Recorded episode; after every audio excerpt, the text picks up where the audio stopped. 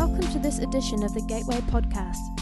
For more information about our faith community, feel free to visit gatewaychurch.org.nz. Thanks for tuning in and enjoy this message. Hey, welcome along. So glad you're here.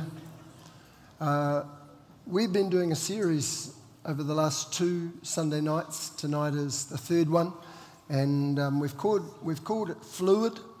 And uh, I've been talking to you in these um, messages on um, how we navigate in a world of drastic change, a world where change itself seems to be changing.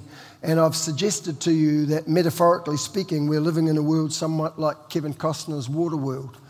All of the fixed features of our world have sunk beneath the sea. The waters around us have grown, as Bob Dylan predicted. And all we knew as fixed and secure has been swept away by a tsunami of change. In a water world, you need very different techniques and a very different set of skills to navigate as uh, compared with a world where you've got fixed um, you know, landscape, where you've got mountains and hills and valleys that you can navigate by. Excuse me.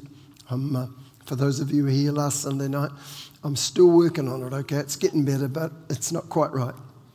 Um, so I suggested that, first of all, in terms of navigating in a water world, you need a fixed point that's in the heavens because everything on earth is uh, changing. Well, everything in the sea is altering and changing. So your fixed point has to be a fixed point in heaven. And we talked about how ancient sailors used Polaris, the North Star, as their fixed point for navigation. And I suggested to you in message one that our North Star is a person Jesus Christ, the same yesterday, today, and forever. In week two, we looked at the need for an anchor. Um, a good anchor can achieve two things for a sailor. Number one, it can stop him or her going where they don't want to go. So, in other words, if the storm is driving you, you can put down your anchors and just not be dragged wherever the waves and storm is taking you. But secondly, by a process called kedging, you can actually use the anchor to get to go where you actually do want to go. And we talked about an ancient process where um, an anchor was put in a small boat, rowed out, dropped, and then the larger boat was winched toward that anchor. And that process would be repeated again and again as was necessary to take a ship out of shallow water or off a shoal or a sandbank. So the anchor can be used, A, to stop you going where you don't want to go, and B, to help you go where you do want to go. And I talked about the fact that the anchor is God's word, and it's the hope, uh, that, and that, that word births a hope within us that stops us simply being driven on every subjective wave of our culture. It gives us a set of values to live by, and it also gives prophetic promises by which we can pull ourselves into God's purposes. In this message, I want to talk to you about ballast and balance that a, that a vessel needs if it's going to be safe out on the water. When, when a ship is designed and built, there are very definite laws that must be adhered to if it's going to be safe and seaworthy. The length, the width, the depth measurements of the vessel must all be proportionately related so that the vessel is actually stable. Weight below the waterline in the form of what we call ballast has a direct relationship proportionally to the weight of the vessel above the waterline if it's going to be safe. If those vessels, or rather, if those proportions are wrong, then the vessel is immediately compromised. Now, for those of you who don't know anything about boating, ballast is the heavy material, usually iron or lead, that's attached to the keel um, beneath the waterline, or, or sometimes ballast can be in the form of specially sealed compartments that are filled with water all below the deck. And what those heavy weights do is they act as a counterweight that are designed to give the vessel stability. So if the vessel is pushed over by a large wave, naturally it's going to heel with the wave. The ballast attached to the keel, though, will act as a counterweight and it will cause the boat to right itself again. Insufficient weight in the ballast tanks or attached to the keel obviously compromises the safety and security of the vessel. One of the most infamous blunders in terms of getting those proportions wrong occurred in the 17th century. In August of 1628, a ship called the Vasa was launched at a Swedish port. It had been commissioned by a very important great king called Gustavus Adolphus, and he wanted the biggest and best ship that had ever sailed on the oceans. Most merchant ships at this time were built with only one gun deck. Well, Gustavus Adolphus ordered the Vasa to be built with two gun decks, and he lined both with heavy artillery. So the great day for the launch arrived. The formalities were completed. The band played. The sausage rolls and Cheerios were eaten. And the Vasa slipped down the slipway into the harbour. Much to the alarm of all who were watching, the Vasa almost immediately keeled over onto its side and then promptly sank. And it would have been hilarious. It would have been one of those Monty Python moments, except for the fact that there were 25 sailors down beneath the, uh, beneath the decks who were drowned before they could be rescued. And the reason for the spectacular failure, failure was quite simple. The several tons of stone that were normally put in a vessel like that to act as ballast were completely outweighed in this instance by the heavy artillery that Adolphus had ordered to be put on not one deck but two decks. So the weight above the waterline was greater than the weight beneath the waterline, and when it keeled over, there was nothing to actually counterweight it and pull it back. The very first small wave that came along caused the boat to, caused the boat to keel over, and without the sufficient counterbalance, it simply continued in its journey and went under the water. So, ballast incredibly important. That ballast in a vessel is equivalent to the foundations of a building. Both are unseen. Nobody comments on the foundations of a building or the ballast in a boat. Yet the integrity and alignment and safety of both the building and the vessel are utterly dependent on either the foundations or the ballast. I'd like, to, I'd like to suggest to you tonight that ballast is about your character. It's about who you are beneath the waterline of the visible. It's not about the persona that you project on your Facebook page. Character is very different and distinct from such concepts as personality, image, reputation, or celebrity. Character is about the essential stuff that you are made of, the inner reality in which thoughts, speech, decisions, behavior, and relations are rooted.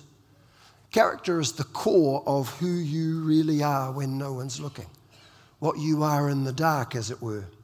And on a seascape where and at a time when people in our culture really only admire what is visible, what is above the waterline, there is always a temptation to direct our attention to that realm. What is above the waterline is what's seen and what is admired. And the great temptation for people like you and I is to build in that region. We are a culture enamored by celebrity. We are in love with personalities, with people's outward giftings, be they beauty, be they athletic prowess, be they intellectual capacity. Because of this, the temptation to concentrate all our efforts on that which is visible. Staying with the vessel analogy, we work to ensure that we have exciting colours, the right shaped sails, gleaming brass fittings, cabin creatures and comforts, impressive decks and wood texture. Everything that is visible, everything that's above the waterline, gleams with excellence. Our seascape culture is really big on celebrity, almost non existence, non existent in its concern with internal character. We are very much an image culture. We deal with surface appearance and style. Style in our culture has become an end in itself. It's no longer an expression of substance. Today, perception is reality, and identity has become a matter of presentation.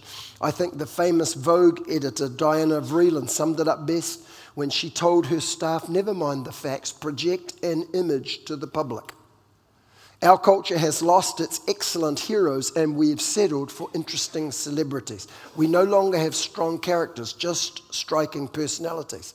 So many of the celebrities that fill our magazines and TV slots aren't famous for being great, they're simply famous because they're famous. Inner excellence, what I'm calling weight beneath the waterline, has been exchanged in our culture for external image. And I hear people saying inane things like, I don't care what he does in his private life, just so long as he does a great job in public. And, and you know, I don't care that he cheated on his wife or that they cheated on their benefit, just so long as they keep their promises in public. And you just want to you want to say, listen, what they do in private is who they are. If they can't keep their promises to their wife, what makes you think they will keep their promises to you? For goodness sake, what they are in public will be an extension, uh, sorry, in private, will be ultimately an extension of what they are in public. The two cannot be separated. It was Plato so long ago who said statecraft, politics, public realm, is simply soulcraft. It's the private. Whatever is private ultimately will become public. Jesus said it this way What happens in the dark will be shouted from the rooftops, ultimately.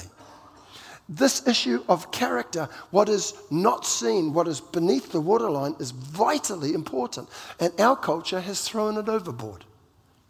Newsweek magazine had an interesting article that actually addressed this issue in a powerful and yet perhaps novel way. It chronicled the rise of plastic surgery in our culture, and it talked about the fact that this that plastic surgery started as an attempt to humanely treat wartime injuries. It, it has, in our society, grown into a million, a multi billion dollar industry, practiced chiefly on people with good health without medical necessity. Only decades ago, such treatment would have been regarded as so grossly self indulgent to, to virtually be a violation of the Hippocratic Oath. And so Newsweek asked this question what lies beneath this huge cultural shift in thinking about the place of plastic surgery? One possible suggestion was that over the last century and a half, life has changed dramatically from largely rural to overwhelmingly urban. Small, stable, face to face relationships have given way to superficial, largely anonymous acquaintances. The inevitable result is an accompanying shift from the emphasis on internal character to external appearance. In a world in which first impressions may be all there is, plastic surgery becomes the natural resort. And then playing on the facelift phenomena, the article amusingly but perceptively concludes by asking the underlying question still lurks Are we dragging down character as we lift up everything else? We live in a world that's totally devoted to image. But I want to tell you, image will not keep you on a seascape. Image is above the waterline. What is beneath the waterline is ballast. And without sufficient character, I want to tell you, you're an accident waiting to happen. It may take a week, it may take a month, it may take a year, it may take 10 years, but one thing is certain you cannot ignore the principle of weight distribution and stay afloat. And if there is not more weight beneath the surface than there is above the surface, the collapse of your vessel is inevitable. And ballast is something that you have to monitor in an ongoing way. Because ballast was once there, it doesn't guarantee it still is. Water tanks can be punctured, bolted weights can work loose. In 1992, a popular American yachtsman, Michael Plant, was lost at sea. His boat, the Coyote, was found several weeks later and they found it upside down. It had capsized. This was really surprising for boats like this, are rarely capsized. But it was found that the 800 pound weight designed to be ballast had sheared off somehow, perhaps the coyote had collided with an underwater object and it had broken it off. But once it had gone, the stability of the vessel was immediately compromised. And it was only a matter of time because before a wave of sufficient size or velocity hit that boat and it was unable to right itself. People, we desperately need folk who have who have weight beneath the waterline, who are of good character in our society, in leadership, in industry, in education, in politics, in churches. I think that idea that we need good characters is probably plain enough. However, it begs another question. What is character and how do you get it? What does it look like? How do I ensure that there is enough ballast in, in my vessel? And in answering that question, I suspect we could go in any number of different directions, all of which would have some validity and perhaps be helpful. In the time that we have, I, I want to very briefly go in one and one only, one direction and, and one only. King David was a person who had ballast in his life. If you know the story of David, you know that in the back paddocks of Bethlehem, alone in obscurity and in solitude, he developed a deep and profound relationship with God that he continued mostly for the rest of his life. He built ballast into his life. And I want to tell you, there were a couple of times where he desperately needed it. The incident concerning Bathsheba and the murder of her husband Uriah tipped him horizontal if it were not for ballast that he developed over long years of intimate fellowship with God, I don't think he would have ever recovered from that capsize. He did, however, after a season, right himself. Even then, not without significant damage. But I want to ask the question and then briefly answer it. What was it that preserved David? What was it that David had in the, the hull of his boat that served as ballast and that pulled him back up into alignment. Psalm 25, verse 20 through 21, is a psalm of David, and David says this Keep my soul and deliver me. Let me not be ashamed. Maybe we could say, Let me not be capsized. For I put my trust in you. And then he says, Let integrity and uprightness preserve me, for I wait on you. And it's that phrase, integrity, that is so characteristic of David. In Psalm 78, um, the very end of that rather long, long psalm, describing David, it says, So he shepherded them according to the integrity of his heart, and he guided them by the skillfulness of his hands. David, by the way, was incredibly gifted, and it's described in that phrase, the skillfulness of hands. David was handsome, he was charismatic, he was a brilliant musician, everything that you would think people would want, David actually had. Very, very skillful young man. But way beyond that was he was a man who functioned in integrity of heart. And it was that integrity that provided the substructure of godly character. And it's not different today.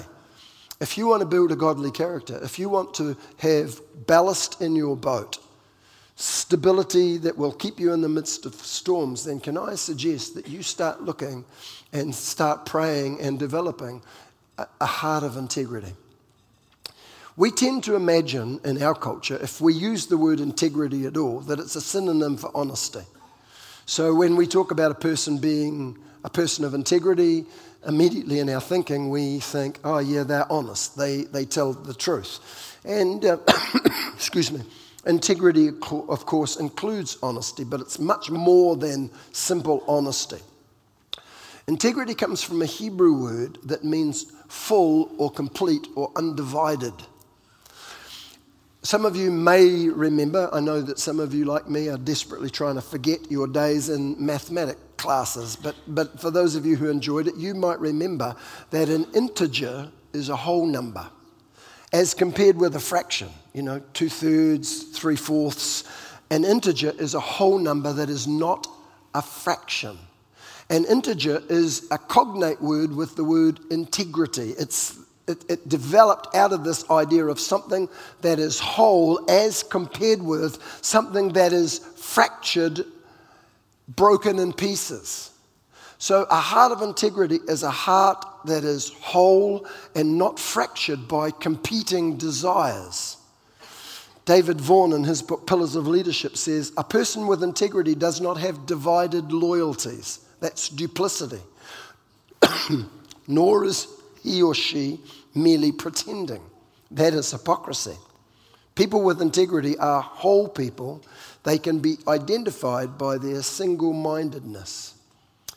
I think that's what David was praying for in the psalm that actually Donald referenced when he prayed. And he said, Teach me your way, O Lord, and I will walk in your truth. Unite my heart to fear your name. Lord, I don't want to have a heart that's running in nine directions all at once. Could you work in my heart and unite it so that I am a person with one single desire? I think Soren Kierkegaard, the Danish philosopher, probably was trying to say the same thing when he said purity of heart is to will one thing. So, integrity of heart is about our willingness to give God our whole hearts. Not, not perfect ones, because quite frankly, that's quite beyond us. But he doesn't ask for perfect hearts, he just, for, he just asks for hearts that are wholly his. The eyes of the Lord run to and fro throughout the whole earth, seeking those whose heart is perfect toward him. Again, the idea isn't perfect in the sense of sinlessness, the heart that is totally given to him, with all its flaws, with all its bruises and scars, nevertheless, it's given over to him. That kind of heart displays a willingness to come into God's presence and to allow God to speak His commentary and to shine His light onto our heart, our attitudes, our, our, our, our ways of behaving. Every part of who we are, we bring before Him without any defensiveness, without any self justification, without any excuses. It's, a, it's, actually, it's actually a heart that is simple. I, I think the word simple in our culture has become somewhat of a pejorative term. You know, we say, oh, he's a bit simple. And, and, and we're, we're putting them down in saying that. But in this instance, all a simple heart means is an uncomplicated one. What you see is what you get. No duplicity, no affections and affectations that can be quite different. You know, Cortez, the Spanish freebooter, went through South America raping and pillaging and murdering, and his motto was for God and gold. I want to tell you, God may have been first in his motto, but gold was first in his affections.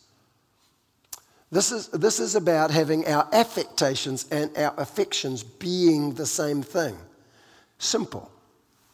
Actually, the opposite is complex.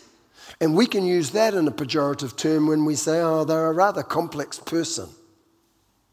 There's a lot of stuff going on. A simple person is what you see, is what you get. You know, the word tum, which is the Hebrew word translated by our word integrity, is used in 2 Samuel chapter 15, verse 11, in an insightful way. The background to this passage is Absalom has started a rebellion against his father David stirring underneath the scene, he has begun to gather and to steal the hearts of the men and women of Israel away from loyalty to his father and directing that loyalty toward him.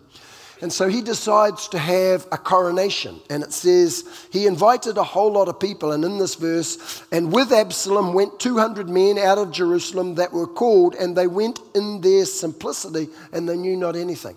These people were invited to an event. They did not know the deeper nature of this event. It was a coronation for the rebel Absalom. This passage says they went not realizing, completely simple as it were. They were not conscious of the evil design behind the invitation.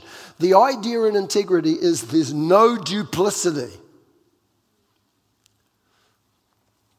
Inside and outside are one and the same thing. No underlying motives, no hidden agenda, affectations and affections, the same thing.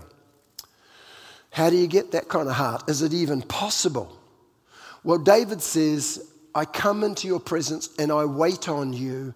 Let integrity and uprightness preserve me.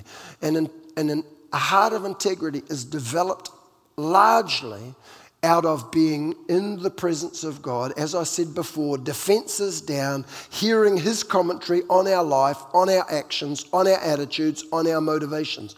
And when He indicates something of His displeasure, we immediately move to fix it. Jack Hayford talks about integrity as walking in the power of an ungrieved spirit based on Ephesians chapter 4, verse 30, which says, Do not grieve the Holy Spirit. All of us, I think, have done things and we're aware that, that mm, that wasn't good. I shouldn't have done that. There is just this little, I don't know, alarm that goes off inside. There is a sense that the Spirit is grieved. And, and I want to tell you, to develop an integrity of heart, you have to listen to that and you have to act on that. The temptation will be to justify yourself, to excuse yourself, to rationalize yourself, to do a snow job on that voice and keep it quiet. I know that I probably shouldn't have watched that, but hey, what the hell everybody else does? Give me a break, we say. Well, you can't function in integrity of heart when you excuse yourself like that. Integrity of heart is listening and responding. I've told this story on myself before. I'm, i may have told you, and if I have, forgive me. But I, I, probably, I don't know, a year ago, maybe, maybe 12, 14, 15 months ago, I called into a dairy one day on my way home from work just to grab some bread. And as I called into the dairy, it was one of those dairies that have a lotto shop um, as part of the dairy. And as I walked in, I noticed the big sign outside the lotto shop which said, This week, $26 million. It was one of those giant lotto things, you see. And I'm, and I'm thinking, in my head, I'm thinking, flip, what would I do with 26 million? I could be incredibly generous with 26 million. And so without even thinking. And, and I'll explain this in a minute. Uh, so I say, I'll have the bread and, hey, give me one of those, you know. Um, I don't even know what to ask for. So I, I'll have one of them that gets that, you know. So the guy laughed and he gave it to me. As I'm going out, I, I said to the Lord, Are we okay with this? And he spoke to me. I mean, instantly spoke to me. Now, some of you are thinking, Oh God, I'm in trouble because I buy lotto tickets too. He did not say to me, gambling is wrong, go straight to hell, do not collect $200, go straight to hell. You know? He didn't say that to me. And I'm not saying that, that you shouldn't buy lotto tickets, it's not my business. All I said was, Lord, are we okay with this? And he spoke to me. And, and I'm, I mean, this happened within three steps. And he just simply said, Don, whatsoever is not of faith is sin. And what he was saying to me as I understood it was the very fact that you even have to ask me this says something about what you feel deep inside. Because if you can move in faith, there isn't an issue, but you are not moving in faith. And I took the next step and I said, But Lord, I would have been incredibly generous with your purposes. And before I took the next step, he answered me. I mean, so clear. This is a conversation that was so clear. He just said, If you want to be generous, give to the poor. Because it says in, and he quoted me a scripture, and, and he quoted it to me out of the Living Bible, would you believe? So some of you say, Well, I don't think even God reads the Living Bible. Well, he knows it.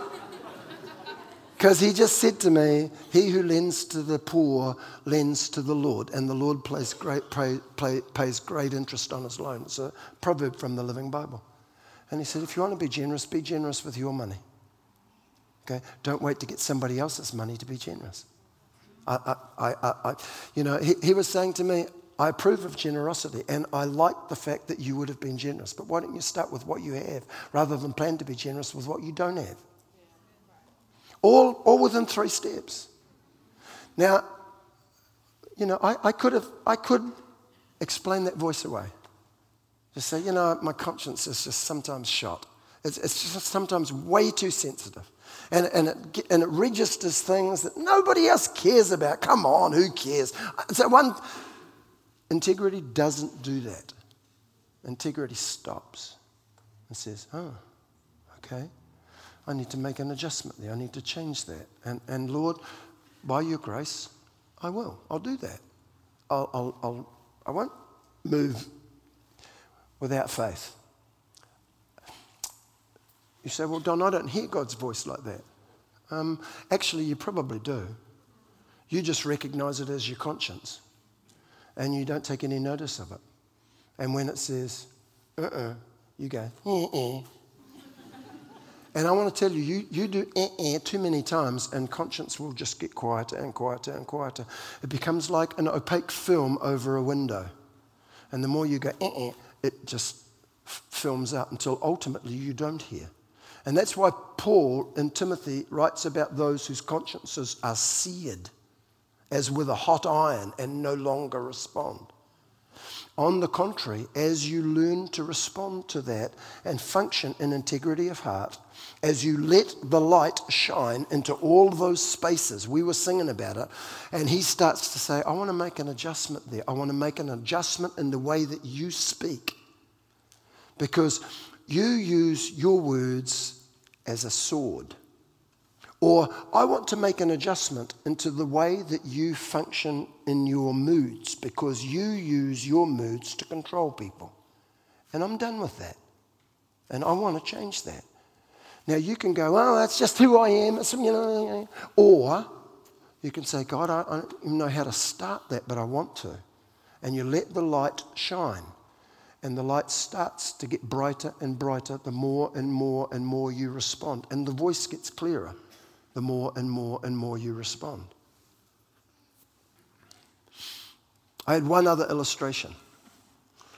I was doing something one day in the kitchen. It wasn't a big deal, and if I told you, you'd laugh. But I just had the sense that um, Karen wasn't there. She was in another room. And, and I just thought, you know, sometimes, sometimes when I, excuse me, sometimes when I do this thing, Karen says, really? You, you're going to do that again. And it's not like it's wrong, it's just that, you know, if I explained it, you'd understand. But I just didn't want to go through the, yeah, you're going to do that again. And so I did it quietly, and she didn't even know. I thought, she won't even know, it doesn't matter. And, and then the Lord started to just interact with me. And He said, um, I want you to tell Karen what you just did. And I thought, A, she's Irish. B, she's red headed. You tell her. I just don't need the grief, you know. I, I don't want the grief. And he, and he just whispered to me and said, uh, and I said, it's not that important for goodness sake. And he said, no, it's not. What's important though is that you would keep a secret from her. And if you would keep a secret for something that doesn't matter, what would you do for something that does? And that stopped me in my tracks. And I thought, okay. So Karen came in and said, hey, hon, I need to say something to you. She looked at me because I'm, you know, that doesn't sort of happen every day of the week. She said, should I be worried? I said, I don't think so, but you tell me. And I told her. She just laughed, said, okay, fair enough. And we left it at that. But I could have easily just said, oh, fiddlesticks. It's not that important, for goodness sake you know? Because it, yeah, anyway. The Lord said it's important to me. And I don't want you keeping secrets from her. Because if you do it in small things that really don't matter, you'll set up a pattern for when it really does. And I'm trying to set you free from that. So I said, okay, fine. Make the adjustments. Integrity of heart is about allowing ballast to put deep below the waterline where nobody sees, and quite frankly, in this culture, nobody cares. But God sees, and God does care. And we are afloat on a seascape, and there are waves that come of sufficient volume and velocity to completely tip you horizontal. And if you don't have ballast in your boat to pull you back, you will be lost.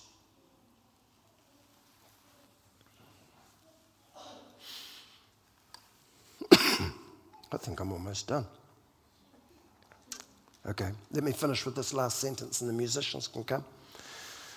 Integrity, just as well, I'm nearly done. because I'm really nearly done. Integrity requires us to lay down what we think or assume and to listen to what the Lord's deliberations are.